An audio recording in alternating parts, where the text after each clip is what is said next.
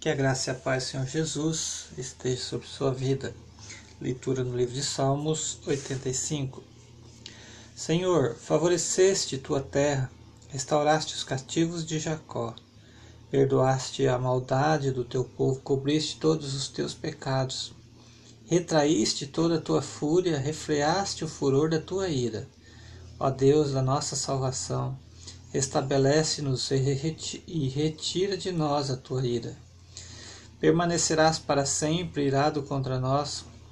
Estenderás tua ira a todas as gerações? Não tornarás a vivificar-nos para que teu povo se alegre em ti? Senhor, mostra-nos teu amor e estende-nos a tua salvação. Escutarei o teu Deus, o, é, escutarei o que Deus, o Senhor, disser porque ele promete paz ao seu povo e aos seus santos, que eles jamais voltem à insensatez. Certamente sua salvação está perto dos que o temem, para que a glória habite em nossa terra.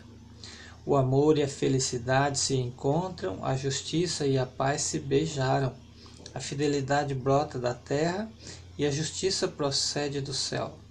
O Senhor dará o que é bom à nossa terra, produzirá o seu fruto, a justiça irá adiante dele, marcando o caminho com suas pegadas.